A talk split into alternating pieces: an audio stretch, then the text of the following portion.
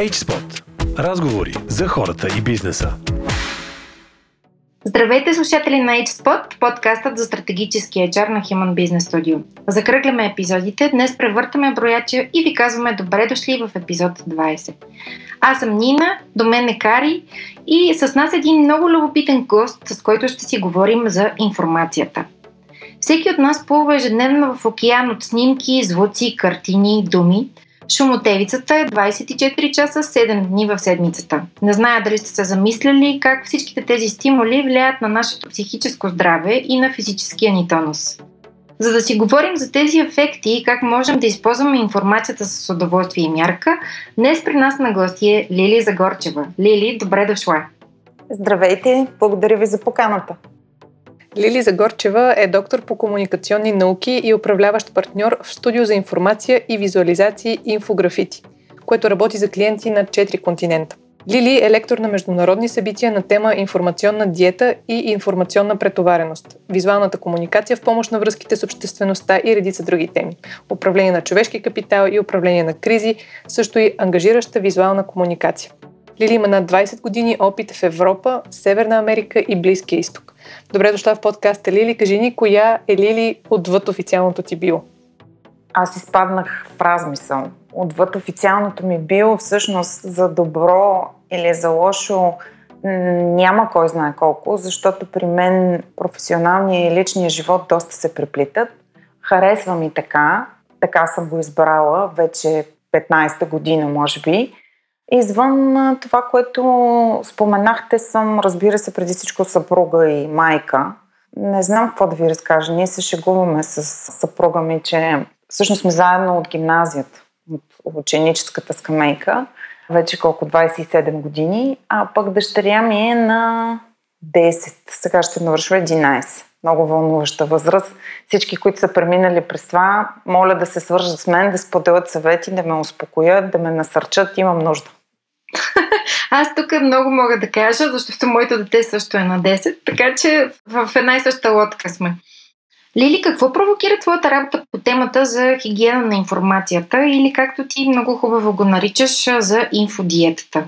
Дългичък е този път. Ще започна от едно летище в Милано. Спомняте си времето, в което летяхме, нали? Това беше горе-долу преди около 8-9 години. Не тогава летяхме, тогава ми се случи случката в Милано. Много ми закъсня самолета с около 7-8 часа и в една книжарничка се впечатлих, че всичко от пода до тавана, от ляво до дясно, навсякъде, на където погледнах, бяха книги, които бяха квантова физика в картинки, борсови операции в картинки, история в картинки, финанси в картинки, всичко беше в картинки. Аз се връщах от един пиар конгрес тогава и така доста се почесах по главата и си казах, Боже, какво се е случило докато съм била в майчинство. Нарамих един чувал с тези книги, визуализации и от тогава започнах да се интересувам от това как всъщност визуалното може да помогне за освояване на всякакъв тип информация. Така създадохме инфографити. Започнахме да превръщаме огромни обеми от информация в симпатични визуални разкази. След това започнах да изследвам всичко това под формата на дисертация, проучване, как точно визуалното улеснява различни типове комуникации. И там се сблъсках с това явление научно информационна претовареност. Иначе преди това се бях сблъсквала милиони пъти в нашото ежедневие и като човек случвало ми се вечер да не мога да чувам и да слушам нищо, да искам просто да затворя очи, да се отнеса някъде, да ми е тихо, да потъна в тишина – и с течение на времето разбрах, че това не е моя характерологична особеност, а нещо, от което страдаме всички като човечество и започнах да го изследвам и да го изучавам. Като се замислите, преди години въпроса за здравословното хранене не е стоял на дневен ред. Хората са работили физическа работа, не е имало такива изобилия от храна. И всъщност темата за здравословното хранене се появява преди няколко десетилетия с появата на излишъците от храна и недостига от движение. Абсолютно същото се случва в момента с информацията. това като проблем не е било на дневен ред и не беше на дневен ред до преди 10 на години, но в момента с а, заливането на информация, както ти спомена от всички страни, интересен факт, само тази година е създадена повече информация, отколкото от зората на човечеството до ден днешен. Само за една година. Ами следващата, ами последващата, в една секунда е сега, докато си общуваме с вас и си говорим, мозъка ни е бомбардиран от 11 милиона бита информация. А той, миля, може да обработи 50. Каквото и да правим, колкото и да ни се иска да изконсумираме много, той може да обработи 50. И после се сблъсках с последствията от това информационно претоварване, които както на индивидуално, така и на корпоративно ниво са доста сериозни. Звучат стряскащо понятия като информационно затластяване, натравяне с прекомерна употреба на информация. Може да ви звучи странно, но това са вече медицински състояния, за които се пише и се изследват много. Така нареченото когнитивно-познавателно нетърпение – а особено при децата се среща и при тинейджерите, невъзможността да се концентрират за по-дълго време върху нещо конкретно. Има е лапнея. Не знам как ви звучи това, но това са състояния, при които се повишава пулса, промени има в кръвното налягане и се наблюдават различни психосоматични реакции преди и по време, когато хората проверяват своите електронни почти. Много са последствията. Те се отразяват и на съня, и на сексуалната ни активност като хора. И може да ви се стори странно, но кожата реагира на информационна претовареност. Открита е връзка между свръхчувствителност на кожата към определени текстури, тъкани и различни елементи и информационната претовареност. Тоест, тя се отразява на всяко едно ниво на нашето функциониране в ежедневието и така започнах с колегите ми в студиото инфографити на професионално ниво и в изследванията ми и презентациите, които правя на лично ниво, да изследвам как може това да бъде управлявано и какви решения може да се предложат. А всъщност точно в тази връзка какво би ни препоръчала как да не преяждаме с информация? То е като и с храната. Та метафора, между другото, е много силна и работеща. Тя не е така в пристъп на оригиналност. По необходимост се наложи тази метафора с а, храната. Например, на мен ми допада много подхода, при който на хора, които имат склонност да преяждат с храна, им се дава съвет не да се възпират, да се ограничават и да си забраняват разни неща, да ги изключват. Защото, нали, всички сме чували и знаем, че волята е наценена и тези ограничения са всъщност бомба с закъснител. Абсолютно същото е и с информацията. Значи на такива хора се съветва да заместват. Тоест, знаете, че има торти, които са без значение каква хранителна религия изповядва, защото то вече и храненето стана като религия, е трудно да се говори на тази тема, но има торти, които са едновременно кето, веган, без захар, супер полезни, сурови и изключително вкусни. Също е с информацията. Ако си закачен към социалните медии, например, можеш да замениш това с сходни дейности, които предизвикват в теб сходни хормони. На практика, консумирането на информация, както и всяка друга човешка дейност, е, дайте да си го кажем направо, друсаме определен тип невротрансмитери.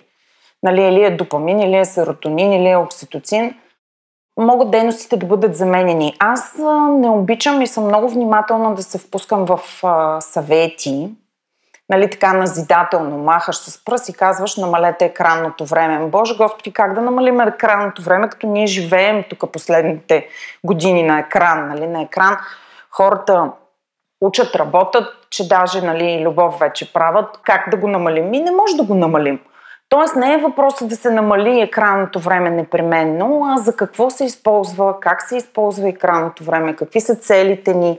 Защото аз лично присъствах на семинар, в който много разпалено тренерите обясняваха, че трябва да се намали времето в социалните медии, колко зле се отразяват социалните медии на психиката, на съня и така нататък. Да, да, чудесно. Пак, много хубаво. Ама ако работата ти е свързана с социалните медии, Ние имаме много клиенти, много партньори, много хора, които идват на презентациите, които правят те, буквално с това си вадат хляба. Е, как казваш на един такъв човек, намали социалните медии? Ми не може да ги намали, той живее в тях. Тоест, за да се върна на въпроса ти, няма рецепта и някакъв one size fits all. Това, което аз приканвам хората, с които работя е, ние много обичаме пирамиди като човеци.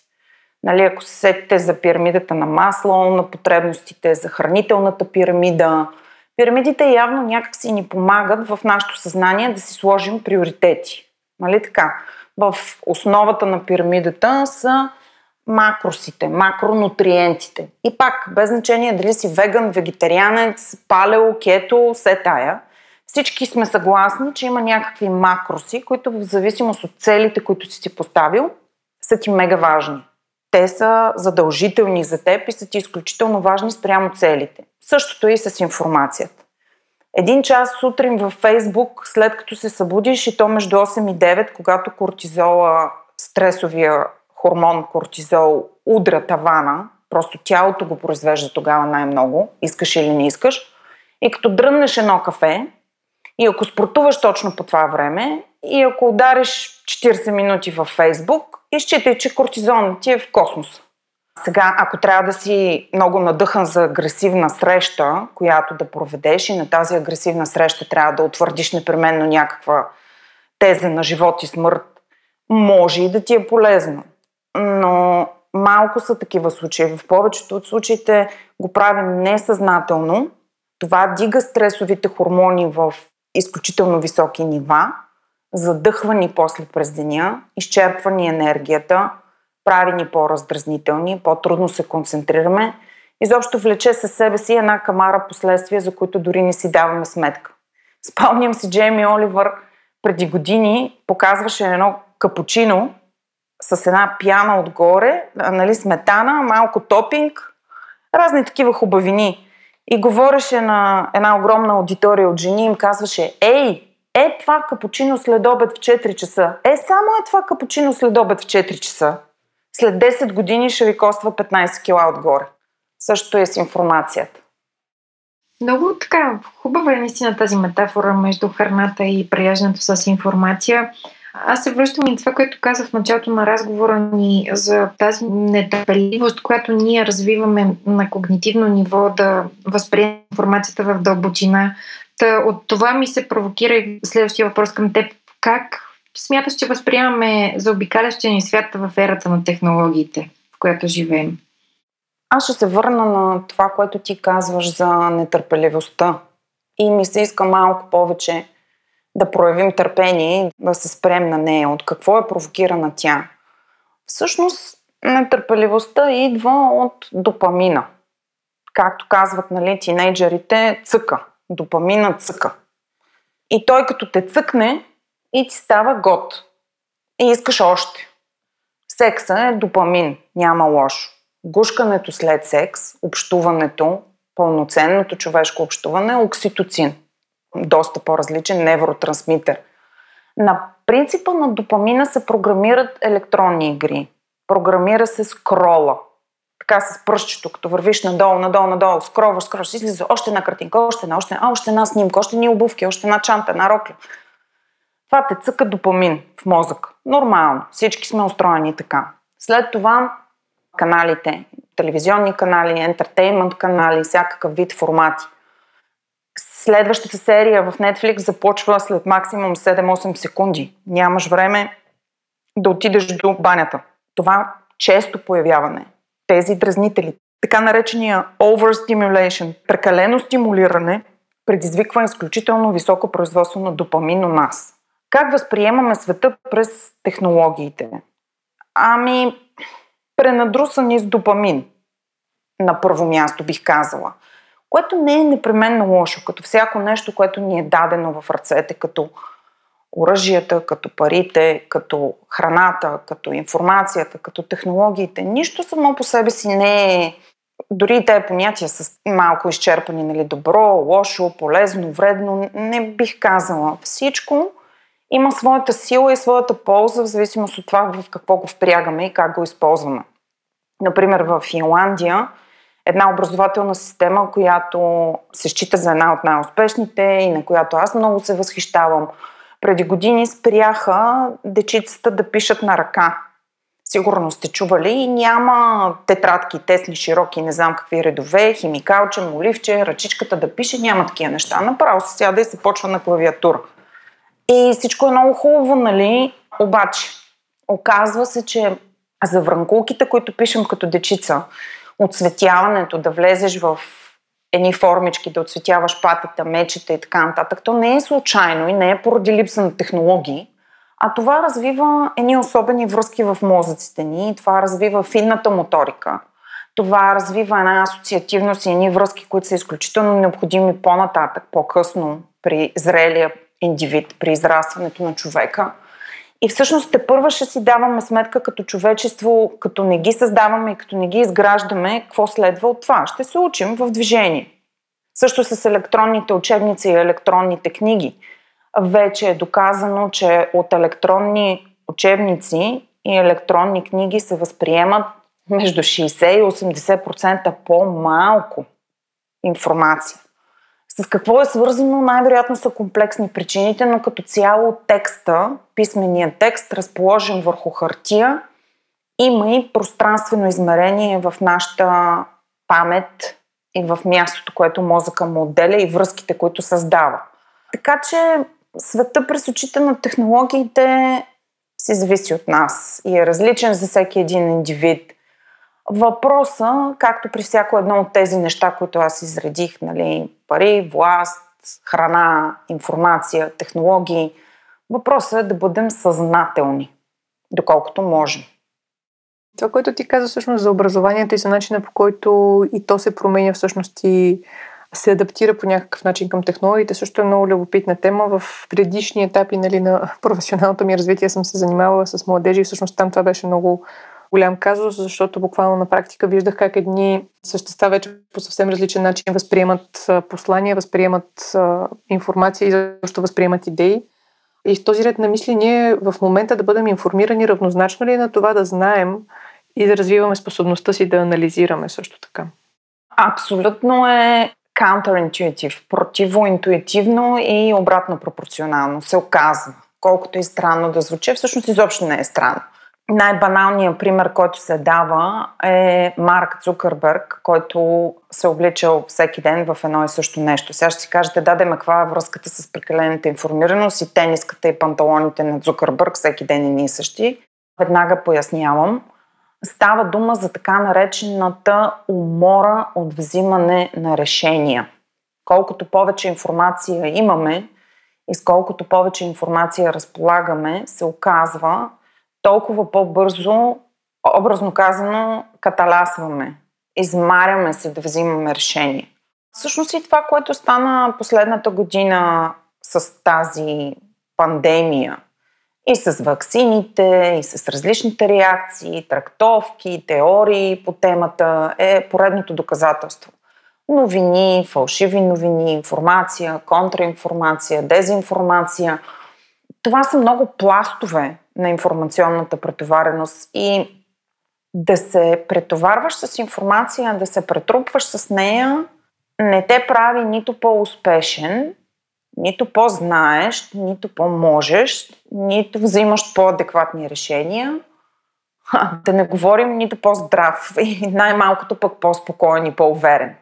Но пак казвам, това са неща, които откриваме за себе си като човечество постепенно, постепенно. Сблъскваме се с тях, падаме, ставаме, учим се. Както го открихме за захарта, за газираните напитки, както трябваше време да, да се убедим, че маслото не е вредно, нали, няма да забравя, имаше корица на Economist, която казваше не, маслото не е вредно. Така, като деца, откриваме света и те първа те първо ще виждаме какво прави с нас информацията, какво ни причинява и как да я консумираме, как да я ползваме адекватно и смислено. С тази информационна претовареност, как всъщност ние можем да се върнем към основите си, към вътрешната си мъдрост и да запазим фокуса си, защото Много ми харесва това, което казваш, че това да си информиран не те прави по-успешен, по-добър взимащ решения и въобще по-мислещ човек. Та, как да запазим фокуса си в този информационен океан и непрестанните визуални, аудио и всякакви други стимули, които ни обстрелват? Ами не е много секси, не е много приятно това, което ще кажа, не е много популярно, не е много така симпатично, но то като с храненето, нали, смисъл няма някакво вълшебно хапче, което да глътнеш и изведнъж да станеш, нали, какво беше готов за лятото или готов за по-бански, да хукнеш по улиците. Същото е и с информацията. Или си съзнателен за потреблението на информация, или не си.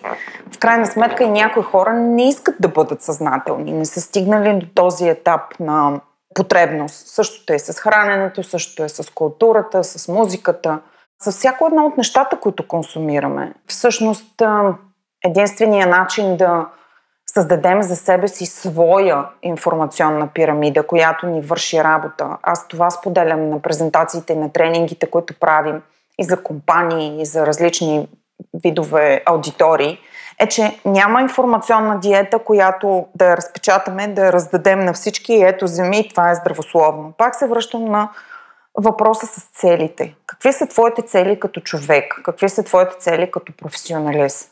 В различните етапи на живота ти е нормално да имаш различни информационни пирамиди.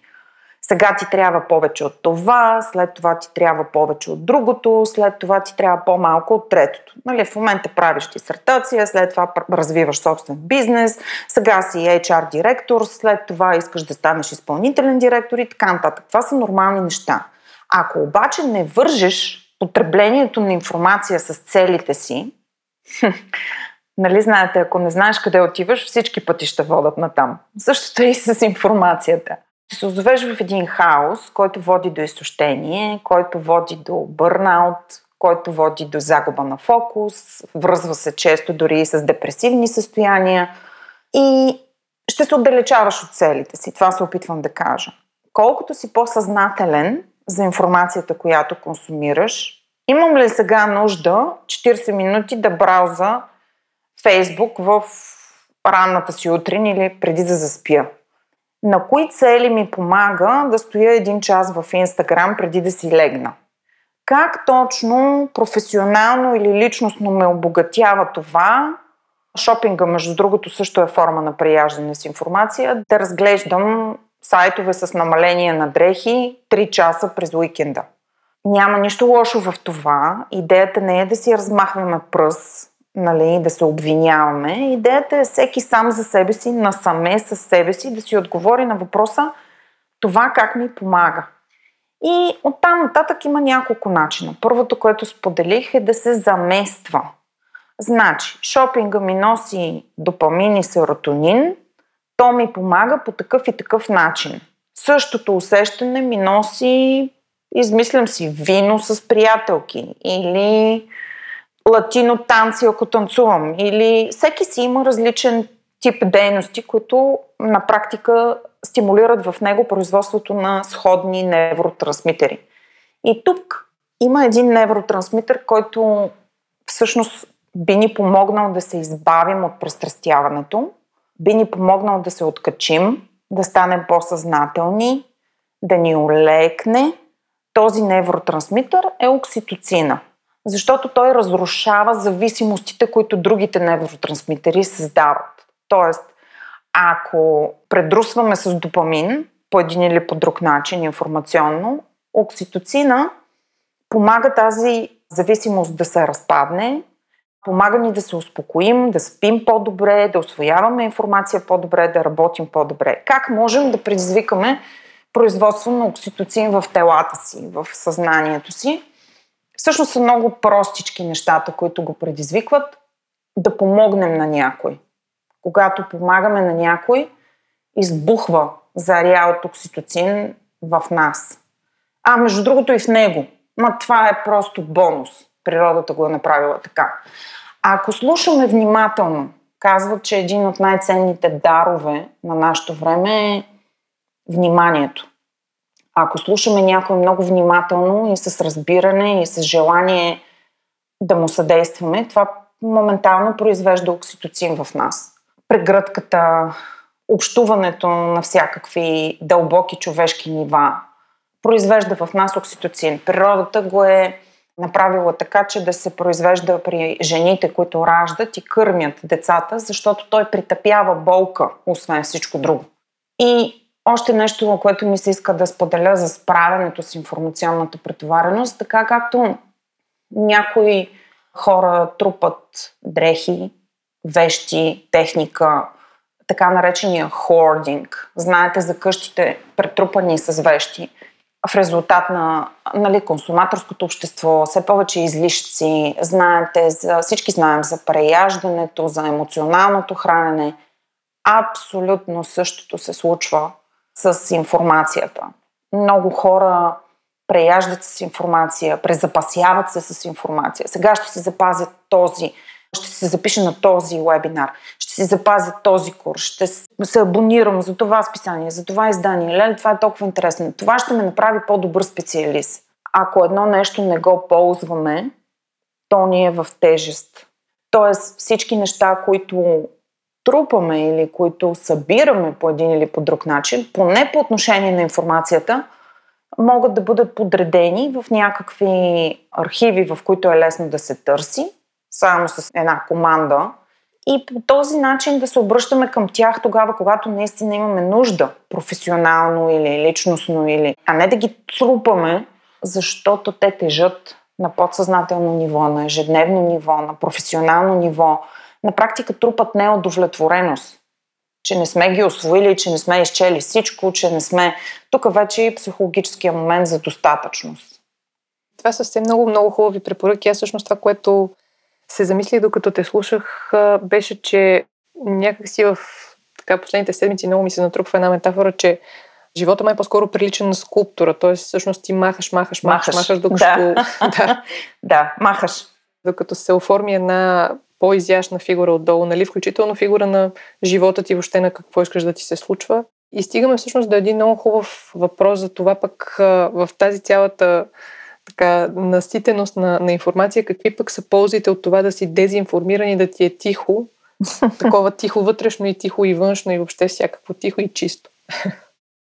Това, което спомена за изгубването, за махането, и за създаването на един шедьовър е важно да се махне излишното. Същото казват и Дзен, че на практика по пътя към просветлението пътуващия нищо не печели. Всъщност пътуващия губи, постоянно губи. И колкото повече неща изгуби и отколкото повече неща се освободи, толкова по-просветлен ще се озове в един момент – аз пък се сещам и обичам да давам примера с чашата. Не можеш да напълниш пълна чаша. Когато сме претоварени и презадръстени с информация, когато трупаме изключително много впечатления и си мислим, че това ни прави по-знаещи и по-можещи, се случват две неща. Първо, запълваме целият обем и няма място къде да се създаде творчество, къде да бликне това творчество – и второ, на практика се задръстваме с чужди модели. Чуждите модели ограничават възможността е така, както си седим да се събудим с наш. Затова ние, например, работим много с художници, аниматори постоянно, защото превръщаме огромни масиви от информация, от скучни документи, ги превръщаме в много интересни, готини картинки и анимации. И тези хора ми казваха, ние преди в началото много гледахме, ама много. Часове, часове, часове на ден гледахме. Кое е модерно, как се рисува, как се анимира, как влиза, как излиза, този ефект, други ефект.